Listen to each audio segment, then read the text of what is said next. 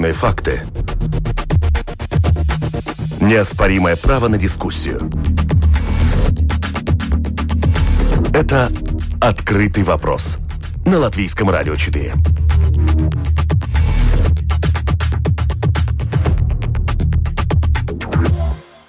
Здравствуйте, уважаемые радиослушатели. Вместе с вами в эфире Латвийского радио 4. Информационная программа «Открытый вопрос». И, как всегда, по понедельникам мы обсуждаем самые заметные события из области международной политики. У микрофона Роман Шмелев. А, на выходных состоялся саммит Большой э, Семерки, в котором а, поучаствовали представители Канады, Франции, Германии, Италии, Японии, Британии и э, США. Он проходил в английском графстве Корнуэлл а, и о том, какие были приняты и не приняты решения в ходе этого саммита. Об этом мы поговорим в ходе нашей программы сегодня. Кроме того, одним из э, так уж получилось, действующих э, лиц, э, героев э, этого саммита, саммита НАТО, который сегодня проходит, и предстоящих нескольких важных встреч, оказался Джо Байден, президент США. Он э, планирует 16 июня встретиться с президентом России Владимиром Путиным. Сегодня, как я уже упомянул, участвует в саммите НАТО. Это довольно э, значительный саммит, так как планируется, что в Брюсселе э, будет в ходе саммита обсуждена цель Э, и некоторые основания курса НАТО на аж целое десятилетие до 2030 года. Но обо всем по порядку. Начнем с обсуждения итогов э, саммита Большой Семерки. Вместе с нами на связи руководитель Центра североамериканских исследований Института мировой экономики и международных отношений имени Примакова Российской академии наук э, Виктория Журавлева. Добрый день, слышите ли вы нашу студию? Да, да, Роман, здравствуйте. Здравствуйте. И э, также политолог Карлис Даукшц. Здравствуйте, слышите ли вы нас? Добрый день. Да. Госпожа Журавлева, первый вопрос вам. Это а, первый иностранный визит а, президента а, США. А, вокруг этого саммита витал такой ореол того, что вот а, страны Большой Семерки соберутся для того, чтобы подтвердить а, свою дружбу, сотрудничество, с одной стороны, в эпоху пост-трамповские времена, да, с другой стороны, проходил этот саммит на территории Британии, то есть пост брекситовскую эпоху. Можно ли сказать, что Байден поучаствовал э, именно в таком качестве, э, заявил о э, некотором примирении э, с э, Европой? Ну, мне кажется, да, мне кажется, что именно вот этот вот символизм объединения или возвращения Америки назад, как, э, который регулярно говорит Байден, он э, и, и, и, очевиден, да, то есть мы это то, что мы наблюдаем, потому что Байден это явная противоположность Трампа, это совершенно другая риторика, это абсолютно э, четкая направленность на взаимодействие, на целостность, на вот это вот идейное единство, о котором Байден говорит.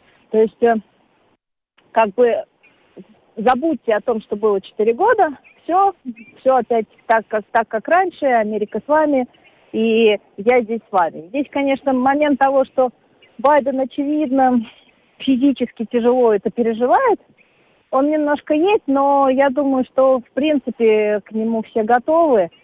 А главное, что есть именно то, что, чего ожидалось. То есть это Америка с открытым лицом. И которая, которая готова и хочет, и для которой Европа опять важна, и для которой Европа это фокус э, создания, ну так скажем сейчас, то, что Америка пытается сделать, да, какого-то некого единого фронта. Вот это вот все здесь, то, что мне, мне кажется, что мы и, и, и наблюдаем, причем очень такой в спокойном виде, то есть без э, без напора, без агрессии, который, в принципе, было понятно ожидаемо, потому что Байдену это, в принципе, свойственно очень, очень так плавно все это делать. Я правильно понимаю, что вот в ваших словах прозвучало э, про э, физические трудности, которые испытывает Байден, то есть упреки, что Байдену, ну, ввиду его, собственно, солидного возраста будет э, тяжело руководить э, государством, э, они подтверждаются с вашей точки зрения или я неправильно вас понял? вы знаете, нет, я бы не сказала, что они подтверждаются, они, ну, то есть, насколько ему тяжело, мы никогда не узнаем, но подтверждается опасение, что внешне, как минимум, да, очевидно, что он, что у него есть э, ограничения, да, связанные с возрастом. То есть ему очевидно тяжело. Хотя я не считаю, что это, что это какое-то препятствие для президентства. Ну, тяжело, да, физически тяжело. При этом с головой у него все, в принципе, пока в порядке советники у него тоже адекватные. Ну, понятно, что президент того, это и некоторый институт, да, а, вместе да, с тем конечно. некоторая свита. Президент, он, он не один. Здесь очевидно, вот это то, чего не было а, с Трампом, здесь очевидно, что мы опять имеем дело с институтом президентства. Когда Байден это просто лицо, ну, понятно, важное, наделенное а, очень важной символикой и важными функциями, но понятно, что он не провалится. Он не один, он, ему есть на кого рассчитывать и на кого опираться. И здесь вот с Байденом это прям очевидный, ну, возможно, связано с тем, что его действительно все хотят поддержать. А, и, возможно, здесь эти разговоры про возраст тоже, тоже имеют какое-то значение, но я думаю, что больше это то, чего категорически не было при Трампе, и здесь прям такая явная, оч- очевидная разница в, э, вот в том личностном и, ну, как бы, таком, не то что авторитарном, но очень независимом самостоятельном подходе Трампа, который был сам по себе. Там даже за ним не то что президентство не стояло, за ним иногда, кажется, и страны не стояло. То вот с Байденом у него все совершенно другая картинка складывается, совершенно четко, что за ним стоит и институт, и страна. Э, господин Даушц, э, как э, вы оцениваете общие итоги этого саммита Большой Семерки, как проявили себя в том числе и Байден? Вот мы обсуждаем да, возвращение за стол переговоров США. Этот месседж, он подтвердился или это в большей степени риторические заявления, которые пока конкретики за собой никакой не несут? Вы знаете, на мой взгляд, все-таки в Европе нарастает какое-то тревожное ожидание от той встречи, которая назначена э, с Путиным э, в 16-го. Потому что Европа все-таки опасается одного подхода, что стратегические ядерные амбиции обеих стран будут давлеть над практическими решениями европейских проблем.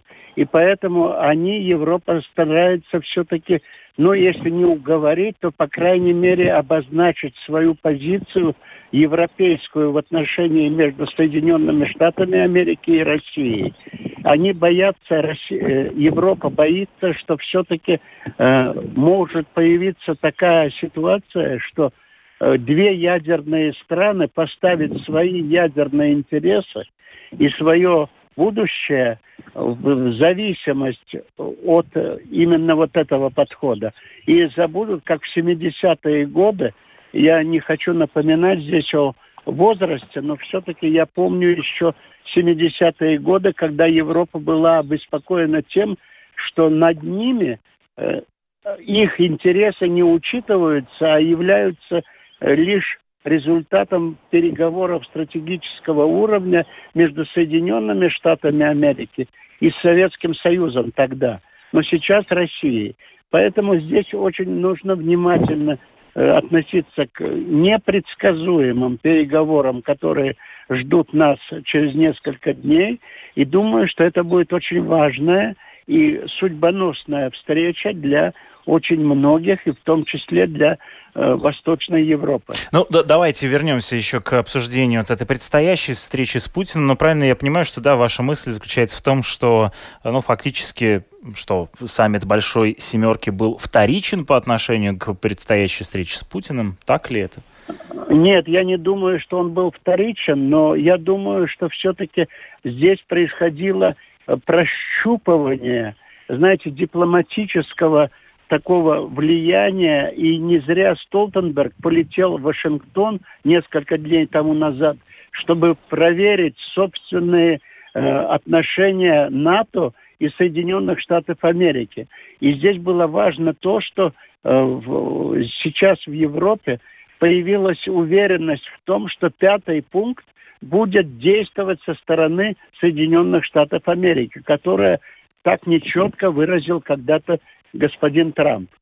Поэтому думаю, что здесь есть прощупывание позиций и определение собственного взаимоотношения между Европой и Соединенными Штатами Америки на дальнейшую перспективу. Да, но при этом повестка самого саммита довольно обширная. Она подразумевала и э, повестку по климату, и по экономике, и по политике. Вот несколько слов я хотел бы э, обсудить об некоторых итогах. Э, то есть, с одной стороны, вот мы обсуждаем э, некоторые, очевидно, позитивные месседжи вроде возвращения за стол переговоров США, подтверждения дружбы и сотрудничества между упомянутыми семью а, странами. С другой стороны, а, многие критикуют э, этот саммит за то, что, в общем, конструктивных решений толком-то принято и не было. Не очень понятно какие-то размытые э, э, слова о помощи бедным странам. Планировалось выделить миллиард вакцин, было заявление, хотя реально там 840 миллионов этих вакцин будет направлено. Что касается тоже важной цели, не достигнута была договоренность по ограничению использования угля, хотя а, ожидалось, что э, предполагалось, что богатые страны покажут таким образом пример миру и становят точную дату полного отказа от э, использования угля. Насколько можно вообще считать этот э, саммит удачным с точки зрения э, принятия некоторых э, э, решений? Э, госпожа Журавлева, вам есть что ответить по этой теме или нет? А, вы знаете, Роман, мне на самом деле кажется, что вот, да, понятно, что ожидания какие-то были, и повестка была, понятно, что любой саммит должен иметь повестку, но мне кажется, что все-таки не надо было, в принципе, ожидать, что этот саммит, это будет саммит делания, да, то есть реального заключения каких-то соглашений, каких-то принятых э, каких-то прорывов, точно так же, как и, в общем, от саммита, как, ну, вот встречи с Байденом с Путиным, которая будет, потому что это скорее был саммит на то, чтобы а, символично подчеркнуть изменения, да, чтобы показать, что изменения есть. И э, второй момент, который мне важен, ну, мне кажется важным, что вот эта вот связка, что Байден как бы блоком, да, сначала встречается с европейцами, потом у него саммит НАТО, потом саммит России, это блок, в котором каждый элемент взаимосвязаны. И то, от кого, то от того, как идет каждый из элементов, зависит последующий и наоборот – и именно вот в этой блоковости, мне кажется, и как бы ответ на вопрос, а почему ничего не было принято. Потому что а, рано принимать. Нужно, чтобы Байден прошел весь блок. Возможно, решения будут не символические. Дальше, после того, как пройдут все три встречи, когда будет понятна вся конфигурация. Угу. Потому что здесь явно завязано на конфигурацию, явно завязано на то, как будет развиваться диалог с НАТО, как будет развиваться диалог с Россией. Понятно, что Соединенные Штаты все равно в фокусе у них Европа, и они будут с ними взаимодействовать уже совсем по другому, другом уровне, как бы другим языком, чем с, как это было при Трампе. Но у Соединенных Штатов есть еще большая стратегическая другая повестка. В частности, у них есть Китай, который, если мы посмотрим на стратегические документы, в общем, сейчас – забирает все силы и все внимание. И тот блок, который выстраивается в европейском, на европейском фронте, ну, именно фронте, да, а, он очень важен Соединенным Штатам для того, чтобы освободить силы и сконцентрироваться на том, что они считают своей основной угрозой. Поэтому, поэтому такой блоковый подход, поэтому каждый элемент будет взаимосвязан и результат будет в конце. То есть завязка на конфигурацию в разной плоскости, да? Здесь и оборона, здесь да. и экономика, здесь и политика, здесь и пандемия, да? да. Понимаю, да. да. И с другой стороны, важность пожать э, руки на, пожать на руку камеру. и сказать, что я здесь. Да, угу. да, что Америка здесь, Америка с вами, и у нас есть общие цели, общие задачи. Да, упомянут... И посмотреть, насколько Европа готова эти общие цели, общие задачи тоже выполнять. Да, уп упомянутое противостояние с э, Китаем, э, тут там в, ходе э, обсуждения на саммите также требовали провести расследование происхождения пандемии, а в том числе еще прозвучала информация о том, что 100 миллиардов э, выделят на инициативу строительства логистической инфраструктуры в развивающихся странах э, для соперничества с так называемым пекинским поясом, ну или э, новым mm-hmm. великим шелковым путем. Кроме того, интересная подробность, что помимо участников, собственно, большой семерки, да, вот упомянутых стран, которые туда входят, Борис Джонсон пригласил и лидеров некоторых других стран, например, Австралии, Южной а, Африки и Южной Кореи, для того, чтобы таким образом как бы тоже а, заявить, в том числе а, и о возможной, эм, возможном партнерстве Большой Семерки с вот этими странами и, возможно, также заявить о интересах Британии в такую постбрекситовскую эпоху, подтвердить таким образом связи с э, упомянутыми э, игроками в регионе. Господин Даукшц, а как вы оцениваете вот эти конкретные решения по а, климату, по а, экономике и так далее, а, которые были достигнуты в ходе этого саммита? Вы знаете, с общей позицией госпожи Журавлевой я согласен.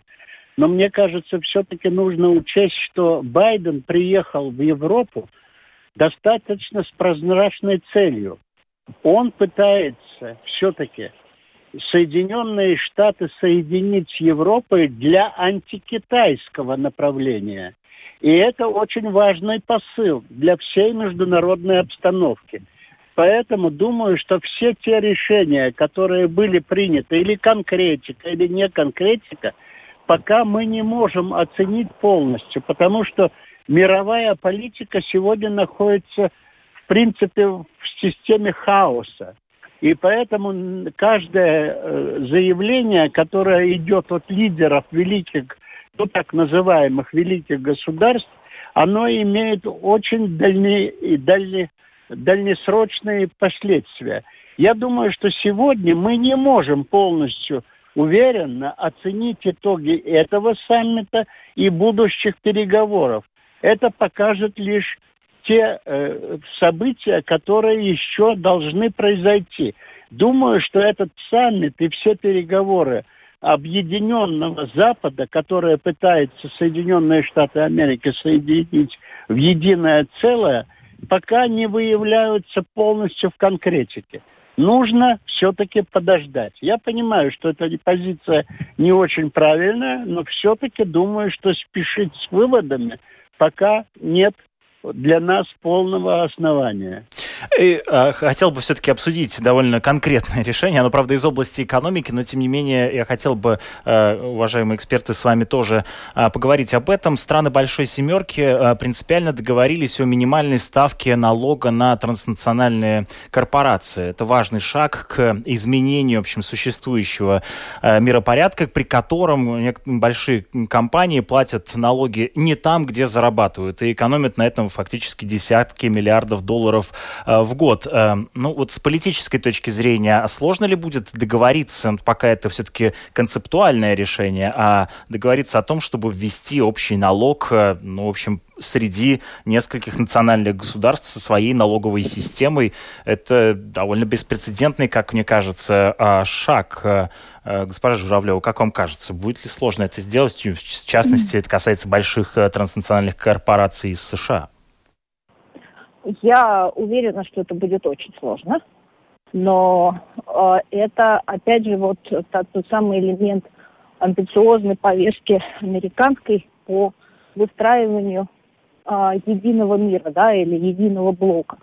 И опять здесь я согласна с коллегой, да, вот, вот это противостояние, стратегически это противостояние с Китаем. И здесь, конечно же, все это шаги в одном направлении – создание вот этого некого единого управления финансового, да, оно должно привести, помочь, э, изменить, вернее, даже, да, потому что это действительно революционно, изменить управление э, глобальное именно вот в, на, в, в, западном, в западном мире, что позволит Соединенным Штатам, ну, собственно, и в Европе тоже, но, конечно же, я здесь, поскольку это предложение американское, то исходим мы из американских интересов. Американским интересам это позволит добиться большей управляемости того той части мира, которую они пытаются объединить в противостоянии с Китаем.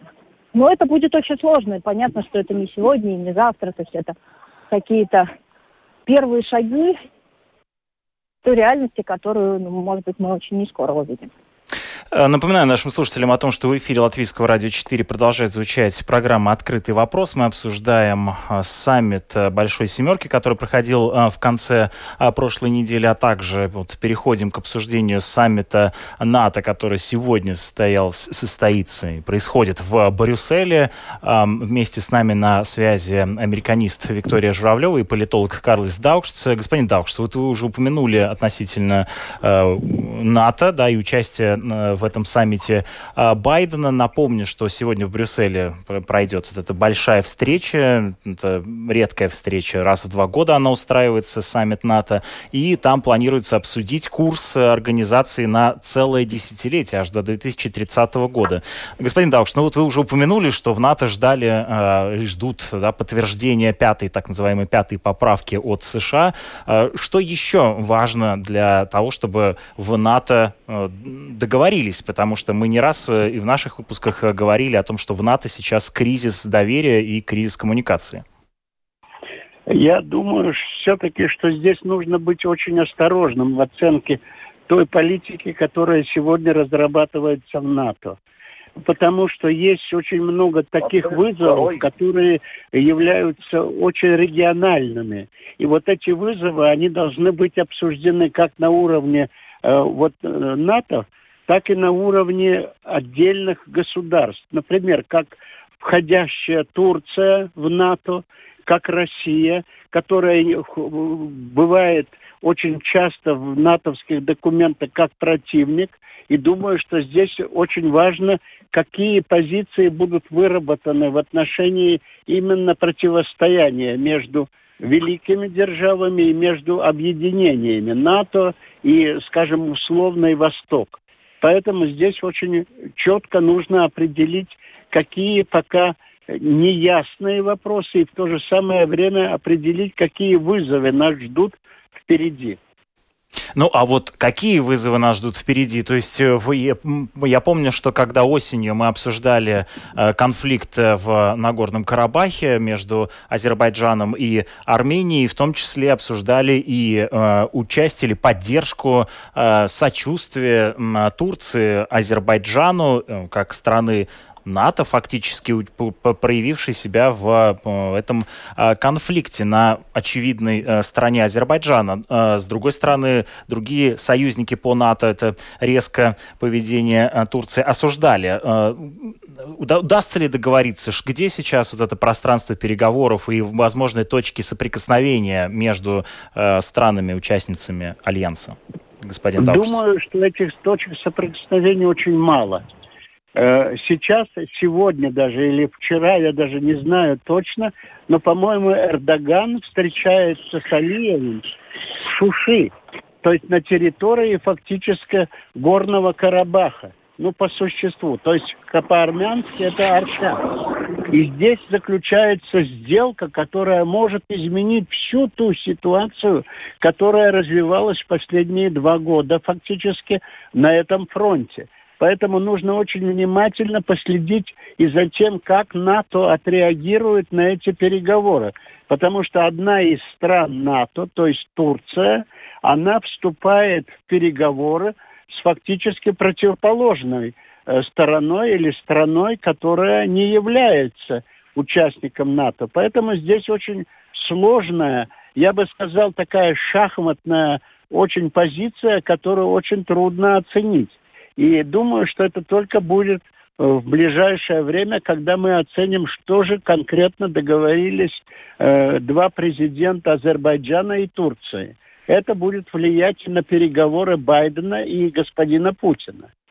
Госпожа Журавлева, а э, может ли сейчас э, как-то Байден перезагрузить НАТО? Вот мы помним, что когда Трамп был президентом, то его основной месседж заключался в том, что, в общем, повышайте свои взносы и вообще платите. Да? В Германию он упрекал в том, что она не выполняет своих финансовых обязательств перед НАТО и так далее. А, вот э, как Байден может э, перезагрузить, и может ли он перезагрузить НАТО, поучаствовать в его а, примирении?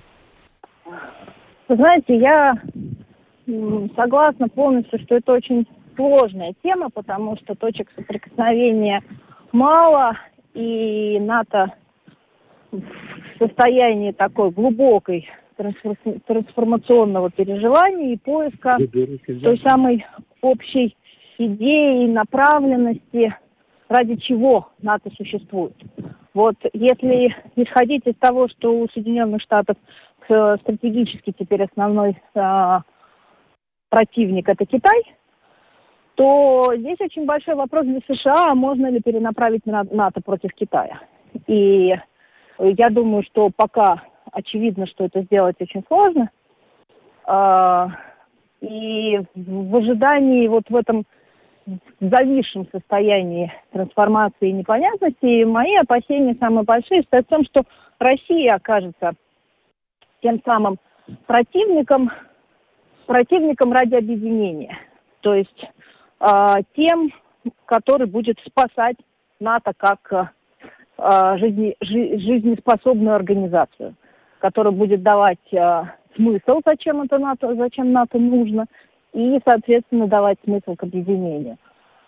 Вот э, я очень жду, как, какая будет, какой будет тон на разговоре, какие будут э, как бы выводы, да, и итоговые выступления и со стороны Соединенных Штатов, и со стороны представителей НАТО, потому что мне кажется, что это будет один из определяющих моментов для последующей встречи с Россией.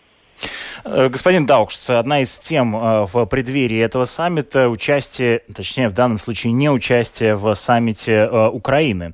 В предыдущий раз на саммит НАТО Украину пригласили участвовать во встрече. В этот раз нет. Тут есть несколько формальных причин, но вместе с тем мы вот тут занимаемся интерпретацией символов. Стоит ли искать здесь что-то, какой-то символический месседж или нет? При этом Украина заявила, что нас настаивает на вступлении в НАТО и очень хочет э, вступить, так как э, по заявлению президента Зеленского это, собственно, единственный способ урегулировать ситуацию на востоке Украины. Вы знаете, у меня есть абсолютно другая точка зрения. Я думаю, что Украина никогда не будет в НАТО потому что это изменит стратегическое положение Европы и вообще геостратегическое положение в мире. Поэтому думаю, что здесь есть только политические игры, которые вокруг этого вопроса. К сожалению, я не, не могу согласиться с тем, что э, будут какие-то сейчас подвижки. Но есть опасения, опасения, я еще раз подчеркиваю, что Восточная Европа будет той монетой в переговорах, которые будут между условным Западом и условным Востоком. Поэтому здесь есть как опасения Украины, так и некоторых политиков балтийских странах, которые уверены в том, что Байден может свои стратегические выживающие интересы поставить выше интересов маленьких э, тех, ну, условно говоря, никогда я Латвию не считаю маленькой, я считаю, что она великая держава, но все-таки думаю, что здесь нужно очень осторожно подходить к этим вопросам. Э, действительно, э, относительно предстоящей встречи, которая состоится 16 числа в Женеве между президентами Путиным и э, Байденом, многие воспринимают эту встречу как реванш после встречи между Трампом и Путиным в Хельсинки, где, как писала американская пресса, в общем, Трамп выглядел, что называется, вторым номером. Чего ждать от этой встречи? Вроде как никаких заявлений официальных э, по результатам этой встречи не планируется, совместных договоренностей не планируется, да и э, даже совместной пресс-конференции тоже э, не будет. Госпожа Журавлева, почему эта встреча так важна и важна ли она? О, да, и она важна именно в том смысле, про который мы с вами ведем всю передачу, в символе. а, она важна именно в символическом плане. Здесь не надо ожидать никаких договоренностей, никаких формальных, тем более никаких документов, ничего этого не будет, безусловно, потому что мы сейчас находимся совершенно в другой стадии отношений, а, взаимодействия. Но а, она важна тем, что будет то есть она символизирует, должна символизировать, если она пройдет а, позитивно, она должна символизировать восстановление диалога между двумя странами на том уровне, на котором, на том единственном уровне, на котором этот диалог между Россией и США традиционно существует, на уровне президентов. Если они смогут взаимодействовать, разговаривать, это значит, что отношения будут, э, начнут как-то развиваться. И взаимодействие, во взаимодействии, может быть, появятся какие-то позитивные моменты изменений, хотя это все, конечно, ну, сейчас очень не скоро, а может быть вообще никогда не случится. Но именно вот вопрос восстановления диалога, это на то, на что направлена эта встреча и э, тот результат, который можно ждать от этой встречи. Диалог восстановится, контакт появится между главами государств или, или нет, или это э, окажется вот совершенно просто провал, собственно, который приведет к дальнейшему ухудшению отношений. То есть восстановление диалога, да, основная задача. Да. Да. Э, и в, в, исход этой встречи, да, положительный. Э, господин Даукс, а ваше а, видение этой ситуации, в чем важность встречи? И еще попутно я хотел бы вас уточнить, как вы видите, а с каким, ну что называется, чемоданчиком туда едут а, оба лидера, с какими предложениями о возможном, возможных вот этих поисках, то, э, опять же, точек столк, э, столкновения и точек соприкосновения, для того, чтобы этот диалог, в принципе, состоялся? Где эти общие темы, где Россия и США, где Байден и Путин могут договориться? Вы знаете, на мой взгляд, все-таки будут объявлены после этой встречи оба победителя. И американская, и российская пресса будут утверждать, что возвращение послов на свои должности является итогом этой встречи. А что будет обсуждаться и какие последствия это вызовет, пока мы не знаем. Но, на мой взгляд, все-таки будет обсуждена самая опасная и самая животрепещущая проблема – это кибербезопасность. Та, которая сегодня кажется не очень явной, не, это не военная, но все-таки очень сложная проблема кибербезопасности обеих стран и участия в них абсолютно игроков, которые не связаны с государственными структурами, а являются фактически террористическими организациями, которые действуют в сфере кибербезопасности, но они влияют на очень крупные вопросы международных отношений. То есть вопрос Поэтому вмешательства в выборы опять будет обсуждаться, да? Думаю, что и выборы тоже, но они не будут явными, потому что уже господин Путин э, э, при помощи Пескова сказал, что он не будет обсуждать внутриполитическую проблематику России с Байденом, никаких переговоров о Навальном или выборах он не будет вести. Поэтому здесь есть очень такая интрига, которая нам предстоит наблюдать за этим. Ну а что Байден может сказать? Не вмешивайтесь в выборы, контролируйте своих хакеров. А Путин скажет, а у нас нет никаких хакеров. Да, вот разговор и закончится. К сожалению, ваш прогноз очень явный. Он э, имеет э, место на э, реализацию. А где может быть вот эта точка э, соприкосновения, которая как раз может Байдена и Путина, ну, в общем, объединить в общем этом разговоре? Вы знаете, на мой взгляд, все-таки это ядерная безопасность. И здесь оба лидера, думаю, что едины в своем э, подходе к тому, что ядерная война или уничтожение э, человечества неприемлемо. И поэтому, а, танцуя, как говорится, извините за это выражение, танцуя этой платформы, пройдут и все переговоры. Что главное – это глобальное выживание – а затем все те вопросы, которые мы упомянули с госпожой Журавлевой. Да, и, э, э, Виктория, вам тоже последний вопрос. А вот вы как видите, в чем последние, вот, как, в чем точки соприкосновения между э, Байденом и Путиным могут быть? Я на самом деле думаю, что у России и США может быть очень большая общая повестка, потому что глобальных вызовов э, и задач сейчас много, и решать их нужно совместно. Это, это, это экология, это пандемия, которая не уходит. И это Арктика, кстати. Нужно. Это, это Арктика, это, например, ядерная программа, которая между Соединенными Штатами и Россией давно и всегда развивалась, и сейчас полностью практически заблокирована, остается только коммерческая сфера. А, ее нужно и можно восстанавливать, если будет восстановлен диалог. Это и конфликты, потому что, например, Соединенные Штаты выводят войска из Афганистана, как мы помним, и дальше в ситуации в Афганистане требует взаимодействия всех, всех участников, если там не будет Соединенных Штатов. То есть это тоже тема на э, обсуждение между Россией и США. Понятно, конечно, что тема стратегической стабильности, то есть э, вооружение, она всегда есть в, российско-американском диалоге, она основа российско-американского диалога, и, конечно же, об этом будут говорить и здесь. Э, но последнее время она перестала быть темой, которой, в которой страны согласны. То есть глобально понятно, что да, нужна, нужна безопасность, но как к ней подходить, сейчас пока вот у России и США какие, какое-то, похоже, разное видение об этом. Ну, конечно, это тоже нужно, нужно обсуждать, но мне просто кажется, что скорее, скорее вот не военные, не военная повестка может оказаться а, той повесткой, где страны могут договориться. Или хотя бы начать что-то делать вместе.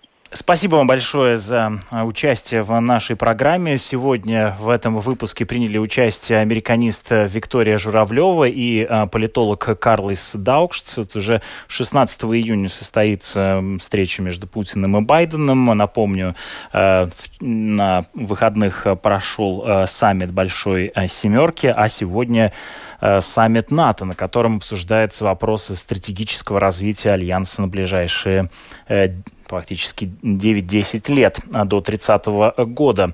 Э, каким, э, какой будет э, неделя в международной политике, мы поговорим через неделю, следующий понедельник.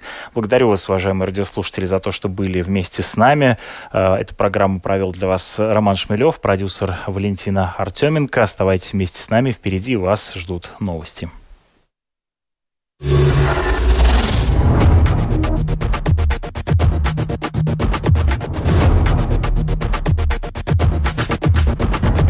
Спорные мнения.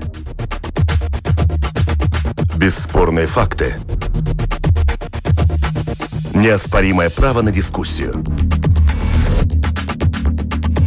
Это «Открытый вопрос» на Латвийском радио 4.